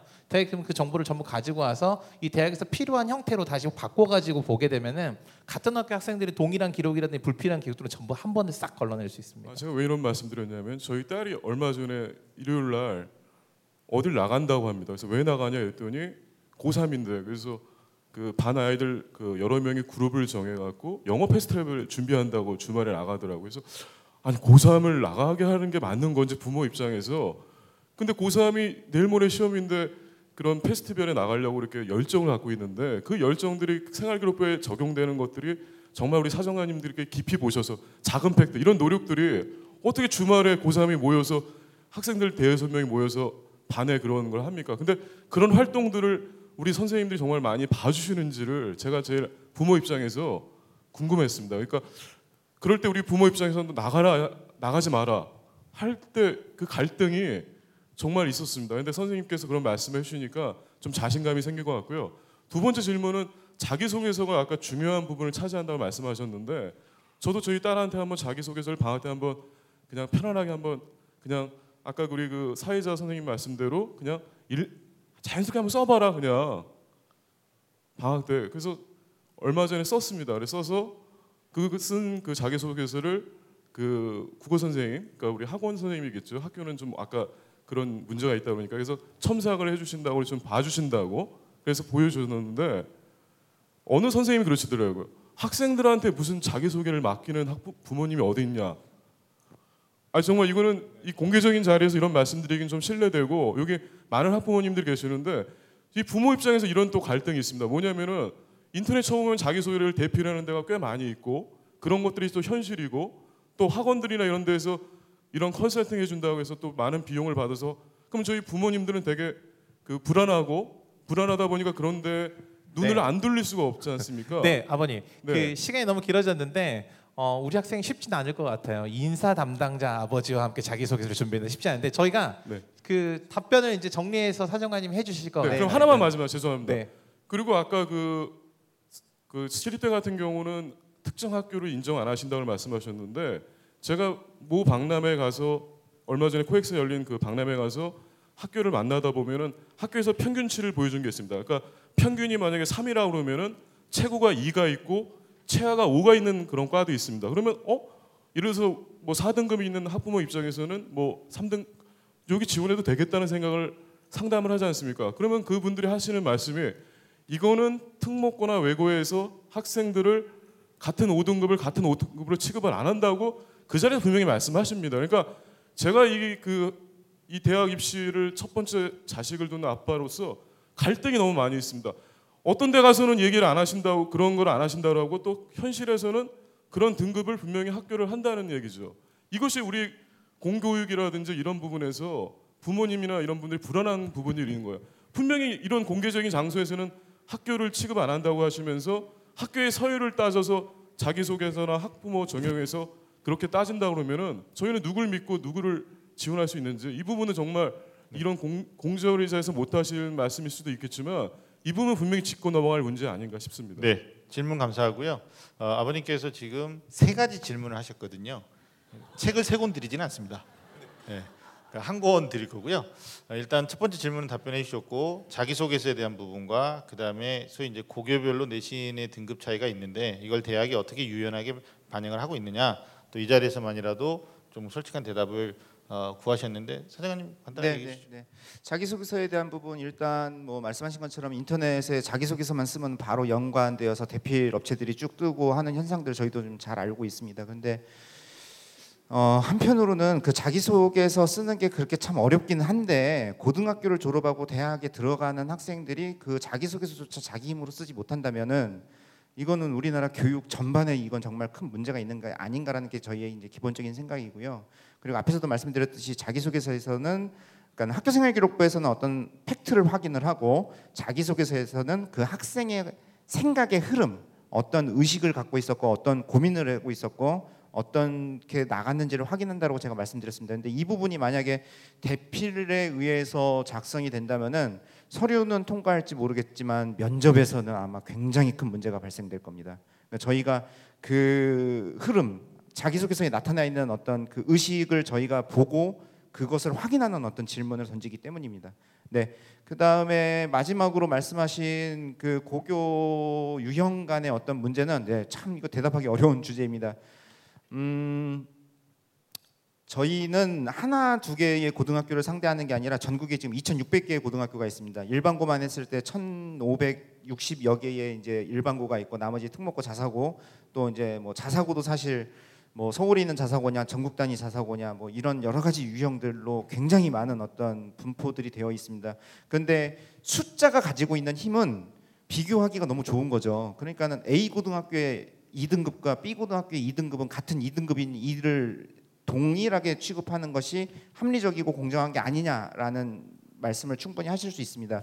하지만 저희가 보고 있는 거는 그 학생이 어떤 환경 속에 있는지를 보는 거고요. 그래서 그 환경 속에서 이 정도의 수, 이 정도의 어떤 위치, 이 정도의 역량을 내, 나타낸 학생이라면, 근데 그걸로 그냥 판단이 끝나는 게 아니라 그렇다라면은 그 학생이 우리 대학에 왔을 때 어떤 반응을 보일 것인가, 잘 적응할 것이냐, 혹은 적응하지 못하고 만족하지 못하고 떨어져 나갈 것인가에 대한 판단을 하기 때문에, 말씀하신 것처럼 일반고에서는 어느 정도 그룹의 학생이, 뭐 자사고 특목고에서는 어느 정도 그룹의 학생들이 합격되는 어떤 그런 결과들이 나타난다라고 뭐 보실 수 있을 것 같습니다. 근데 다시 말씀드리지만은 교과 성적만으로 저희가 판단하지 않습니다. 그러니까는 교과 성적은 정말 참고로만 좀 보시고, 그 정도 수준, 그 정도 범위에 있는 학생이라면은 그 외에 나머지 인재상을 어떻게 어필할 것인가에 좀 집중하시는 게 보다 더 바람직하지 않은가 싶습니다. 이게 그 일단은 이런 것 같아요. 질문 첫 번째 질문부터 엄청 이렇게 공감이 돼요. 저도 딸이 둘인데 저의 미래의 마음인 것 같기도 하고, 그래서 어 그런데 일단 여기 오신 부모님들, 저는 이 생각부터 해보셨으면 좋겠어요. 우리 아이들 부모님들이 학교 다니시던 시절보다, 부모님들이 청소년일 때보다 더 열심히 살아요. 이보다 더 열심히, 더 힘들지 않게, 어, 더 이보다 더 열심히 할 수 없어요. 일단은 우리 부모님들이 우리 아이들에게 힘내라고 응원도 해주고 일단 믿어줘야 될 것 같고요. 어, 그 입시 그 성적 결과는 제가 이렇게 말씀드릴게요. 이게 어떤 오해냐면요, 대학은 학부모님들한테 최대한 정보를 공개하다 보니까 종합전형의 결과 학생들의 성적의 분포가 이 정도에 하고 정보를 공개했을 뿐인데, 부모님들이 생각할 때는 그렇다면 이 정도의 성적이면 너네가 합격시킨다는 거야? 라고 거꾸로 생각하시는 거예요. 결과를 어떤 원인으로 생각을 받아들이시다 보니까, 그렇다면 이 등급부터 오 등급이라는 게 말이 돼? 그럼 도대체 우리 애가 지원해야 돼야 말 거야? 이런 고민을 하시는 거거든요. 그러니까 어, 순서대로 생각을 해보셔야 돼요. 그 성적의 결과도 진짜인지, 혹시 그 공부에만 너무 너무 빠져가지고 다른 건 아무것도 못하고 자기 생각이 없었던 건 아닌지, 이런 걸 종합전형에 생각을 하셔야 되고요. 어, 기왕에 많이 이렇게 늘어졌으니까 제작진은 다 싫어할 건데요. 어 그런 것 같아요. 부모님도 옷 살 때 가격표만 놓고 옷 고르지 않으시잖아요. 그렇죠? 어 내가 월급이 백만, 이백만 원 되니까 백만 원짜리를 사야지, 이렇게 생각하지 않습니다. 그 다음에 인터넷에서 이미지만 보고 고르시지 않잖아요. 어, 가서 입어보고 고르시잖아요. 마음에 드는지. 아이한테 너 이 대학 합격할 수 있어 없어, 네 점수가 돼 안 돼만 가지고 이야기하지 마시고, 어, 아이와 함께 학교를 같이 가보시거나 아이에게 학교를 가보라고 해서 여기가 너가 어, 고등학교 졸업하고 드디어 어떤 대학을 가는 거야, 이게 아니고, 너가 앞으로 여기서 적어도 사 년 또는 길면 한 칠, 팔 년을 다니는 너의 삶의 터전이 될 거야. 가봐. 마음에 드니? 그러면 뭘 배운지 한번 볼까 마음에 드니? 이런 관점으로 좀 접근하셨으면 좋겠습니다. 아버님 화이팅입니다. 네. 네, 자 다음 막 저기 질문 받으실 텐데 먼저 손 드신 분이 여기 우리 학생 연필 들고 있는데요. 아니에요? 아 저기 뒤에 아 예. 제가 시각 장애가 있어가지고요. 네, 어머니 말씀해 주시죠. 네, 안녕하세요. 고삼 아들을 두고 있는 학부모입니다. 어, 저희 아들이 저번 주부터 이렇게 자소서를 지금 쓰고 있더라고요. 네. 근데 저기 자소서 이 번 항목에 보면은 뭐 의무, 의미를 두고 활동한 교내 활동에 대해서 작성하라 뭐 이런 이런 내용에 대해서 작성을 하는데 동아리 활동에 대해서 작성을 했더라고요. 근데 아까 말씀해 주셨듯이 동아리 활동이 뭐 전공 분야에 관계된 그런 활동이면 좋은데 저희 아들 같은 경우는 저기 그 그런 동아리 활동이 아니었는데 이게 자소서를 쓸 때 전공 동아리 관련해서 이렇게 쓰면 그게 더 유리한 건지 아니면 정말 그런 게 아니면 불리한 건지 그게 좀 궁금하고요. 저희 아들 같은 경우는 전작가를 전공하고 싶어 하는데 동아리 활동을 영화 동아리를 했어요. 그래서 처음에 제가 말렸는데 뭐 왜 이런 동아리 들어 들어가느냐 했을 때 아들이 그러더라고요. 자기가 학교 생활을 하면서 교내에서 문화 생활도 하고 그다음에 뭐 영화에서 과학을 찾을 수 있다. 뭐 그래서 자기는 그걸 했기 때문에 자기는 의미 있는 활동을 해서 그걸 쓴 거다. 다른 거 쓸 수도 있는데 다른 교내 활동을 그 그걸 쓰더라고요. 그래서 이거를 고쳐라라고 해야 되는지 아니면은 아 그래 잘했다라고 해야 되는지 좀 의문이 들더라고요. 그래서 그런 거에 대한 답변 네. 좀 궁금합니다. 네. 이번 내용이 본인이 의미 있는 활동 세 가지 이내 쓰라고 되어 있는데 교내 활동 중에서 네. 고등학교 고등학교 아, 재학기간 교내 활동 중 보통 세 가지를 천 원짜리에서 쓰는 학생이 네. 맞나요? 아니면 두 가지 정도 쓰는 학생이 맞나요? 두, 두 가지 쓰는 학생이 대세입니다. 대세죠. 예, 그러니까 왜냐하면 천오백 자 내에서 세 가지를 쓰다 보면 n분의 일 하면 오백 자예요. 그러니까 자기 어필이 안 되니까 보통은 두 가지 내 정말 자신 있으면 한 가지로. 천오백 자를 쓰는 거죠. 일단 그러면 답변해 주십시오. 네, 이번에 이제 어떤 소재를 쓰는 것이 좋겠느냐라는 질문으로 제가 지금 파악이 되고 있는데요. 어, 제가 이제 자기소개서는 어떤 구체적인 어떤 하나의 경험을 좀 쓰는 게 좋다라고 아까 말씀드렸지 않습니까? 근데 그러면 그 구체적인 경험을 통해서 무슨 말을 하려 하는가를 다시 한번 좀 생각을 해보시고요. 다시 얘기해서 여기에 무슨 전공 관련 동아리를 쓰나 전공과 다른 어떤 다른 동아리 활동을 쓰나 그건 중요하지 않습니다. 그런데 그 동아리 활동을 하면서 내가 느낀 또는 내가 경험한 또는 내가 성장한 그 부분을 그러니까 어떤 면을 입학사정관들에게 어필하려 하는가.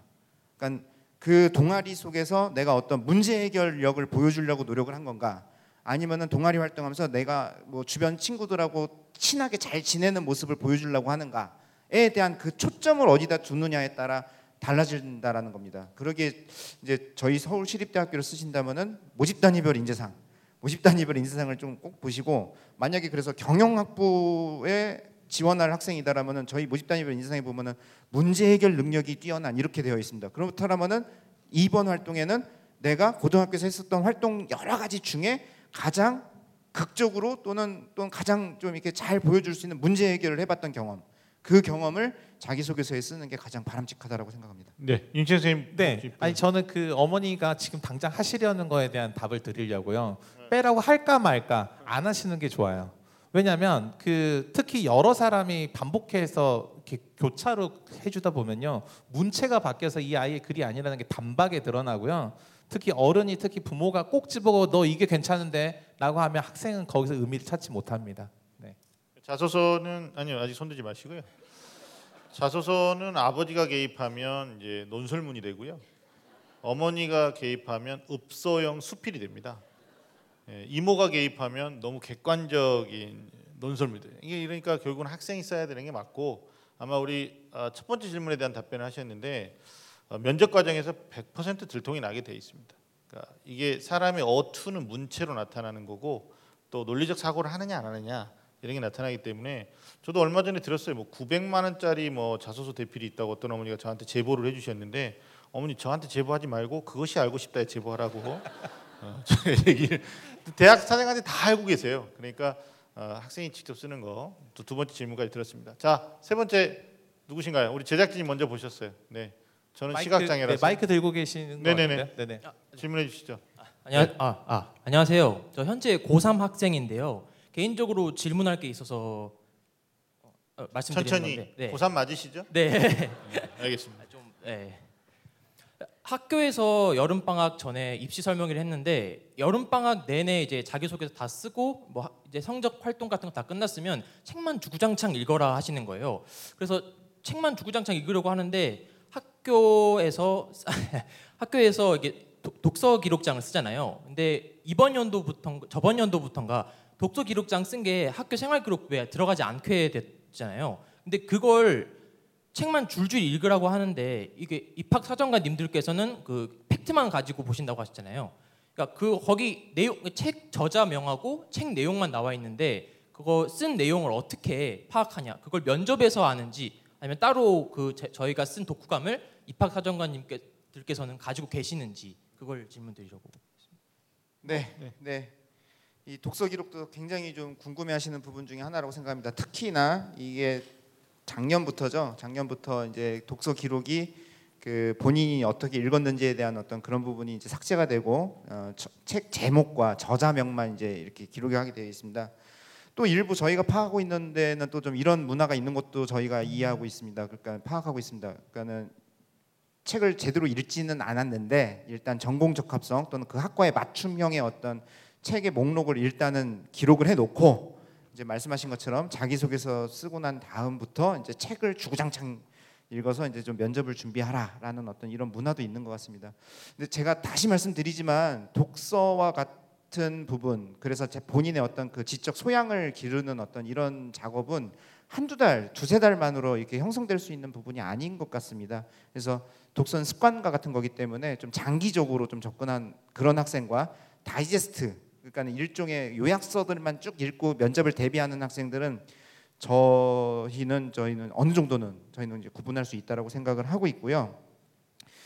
모든 학생들을 독서 기록을 다 의미 있게 보진 않습니다. 어, 모집 단위에 따라도 좀 특성도 있을 수 있고요. 그다음에 이제 그 대부분 독서가 이제 학교에서 어떤 필독서가 주어지고, 그러니까 내가 선택한 게 아니라 다른 사람이 선택한 책을 읽게 되는 경우들도 있습니다. 그래서 그런 부분들 빼고 나머지 책들의 목록을 가지고 그 학생의 지적 지향성, 그러니까 좀 어떤 방향성을 갖고 있는가를 좀 추측하려고 저희가 좀 노력은 합니다. 근데 솔직히 말씀드리면은 모든 학생들에게서 이것이 원활하게 잘 보여지진 않습니다. 좀 소수의 학생들에게만 좀 그런 부분들이 보여지고요. 그래서 독서에 굉장히 큰 강점이 있는 학생이라는 것들이 확인이 되면은 학생 질문했던 것처럼 면접 과정에서 좀 이렇게 물어보고 그럴 수 있습니다. 저희가 지난주에 저희도 이제 입학사정관들끼리 모여서 계속 훈련을 합니다. 그래서 작년에 합격한 물리학과 학생을 대상으로 저희가 이제 모의 면접을 좀 진행을 또 했는데 이 학생은 물리와 관련된 책들만 쭉쭉 있는 거예요. 다른 책들보다 이제 물리와 관련된 책들만 쭉쭉 있고, 그러면은 이 책을 왜 읽었는지 한번 설명을 해봐라. 그랬더니 얘기를 또 쭉 합니다. 그럼 그 거기에서 안 풀린 문제가 뭐였느냐? 그랬더니 이걸 얘기를 하고, 그럼 그걸 해결하기 위해서 또 다른 책을 읽은 어떤 이런 연관성이 계속해서 보였던 겁니다. 그렇기 때문에 그 학생이 굉장히 좋은 평가를 받았습니다. 너무 그 평가를 잘 받으려고만 집중하지 마시고 본인의 관심에 따라서, 그리고 저희가 볼 때 독서는요, 일 년에 세네 권만 제대로 읽어도 훌륭한 겁니다. 그 이상 넘어가기 쉽지 않다는 거 저희도 잘 알고 있습니다. 네, 그 작년에 그 교육부에서 학교생활기록부 기재 개선 방안으로 발표된 것 중에 하나가 독서 활동과 관련된 기록이었는데 지금은 서명하고 저자만 기록하게 돼 있어요. 그러면 이제 이걸 기록을 해야 되느냐 말아야 되는 문제가 있고, 서명하고 저자만 기록하다 보니까 마음껏 또 기록할 수 있거든요. 근데 지금 사정관님이 잘 말씀을 해주셨는데 어, 어떤 거냐면요. 어, 고등학교 일 학년 때 중용이나 대학을 읽었는데 고등학교 삼 학년 때 사자소학을 읽었다고 할 수는 없어요. 뭔가 앞뒤가 안 맞죠. 그러니까 학생들의 도서 목록, 독서를 했다라는 목록을 보면 어떤 게 어떤 그 추천 도서라든지 아니면 학교에서 권장 도서 목록에서 임의로 뽑아가지고 그냥 그저 기록한 건지 진짜 읽었는지를 보면 알아요. 어떤 선택을 했는지가 연결되는지 안 되는지를 알 수 있습니다. 네. 학년별로 좀 어, 독서의 심화 과정으로 좀 진척돼야 된다라는, 진보해야 된다라는 말씀해 주신 것 같고요.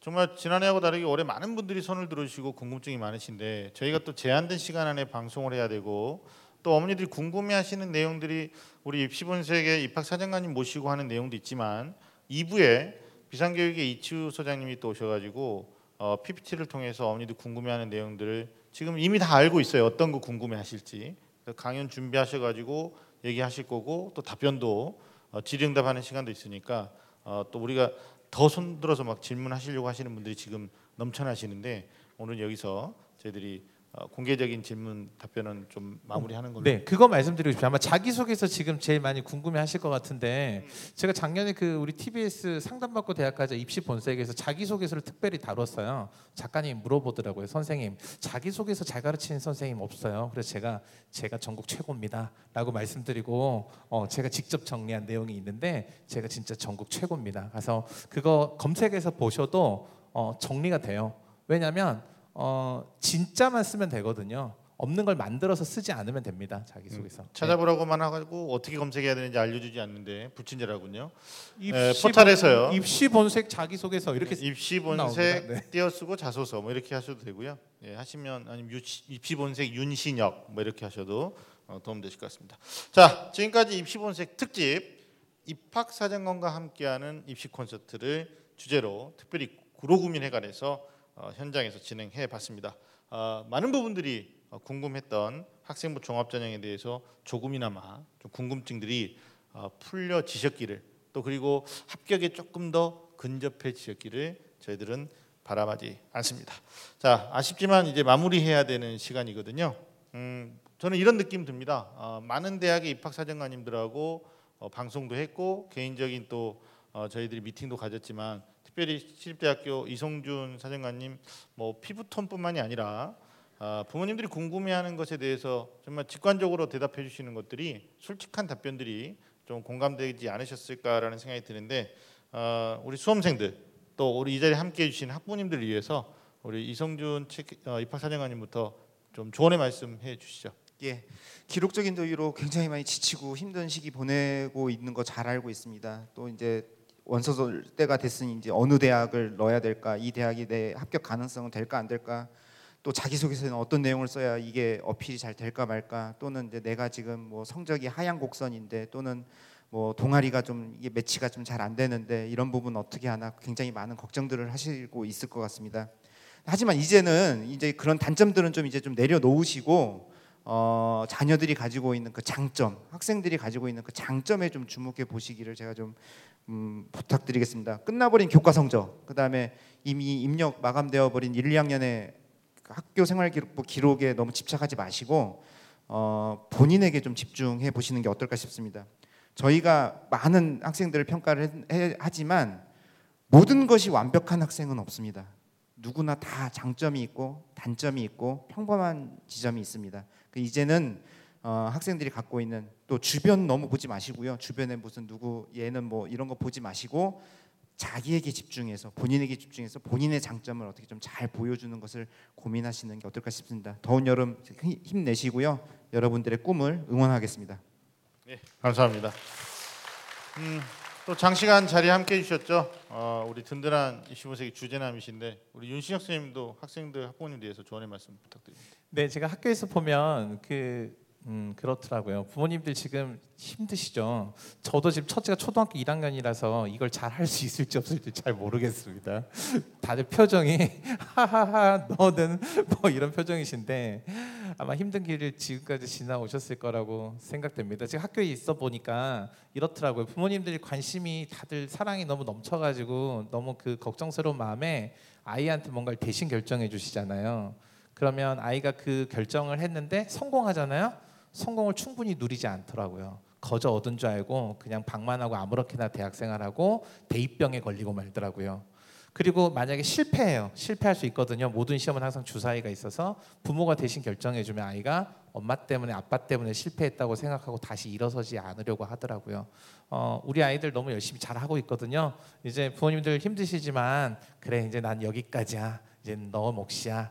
날씨도 더운데 우리는 삼겹살에 맥주 한잔 해야겠다. 너도 내년에 같이 맥주 한잔 하자라고 하시고 마음 좀 편하게 우리 아이들 대주셨으면 좋겠습니다. 네, 좋은 말씀 감사합니다.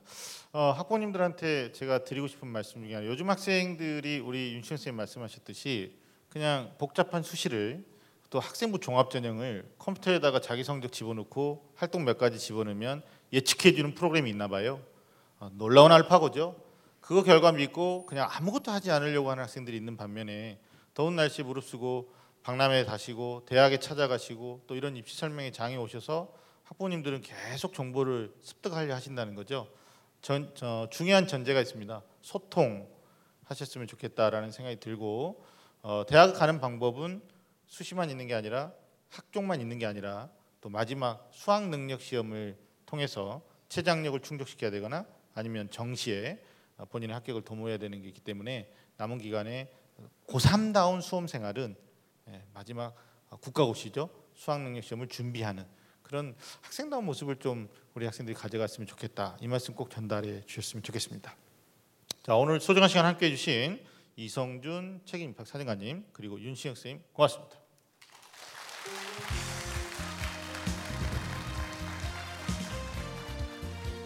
네, 매주 금요일 밤 좀 아는 쌤들의 리얼 입시 토크는 다음 주에도 계속됩니다. 지금까지 함께해 주신 여러분 고맙습니다.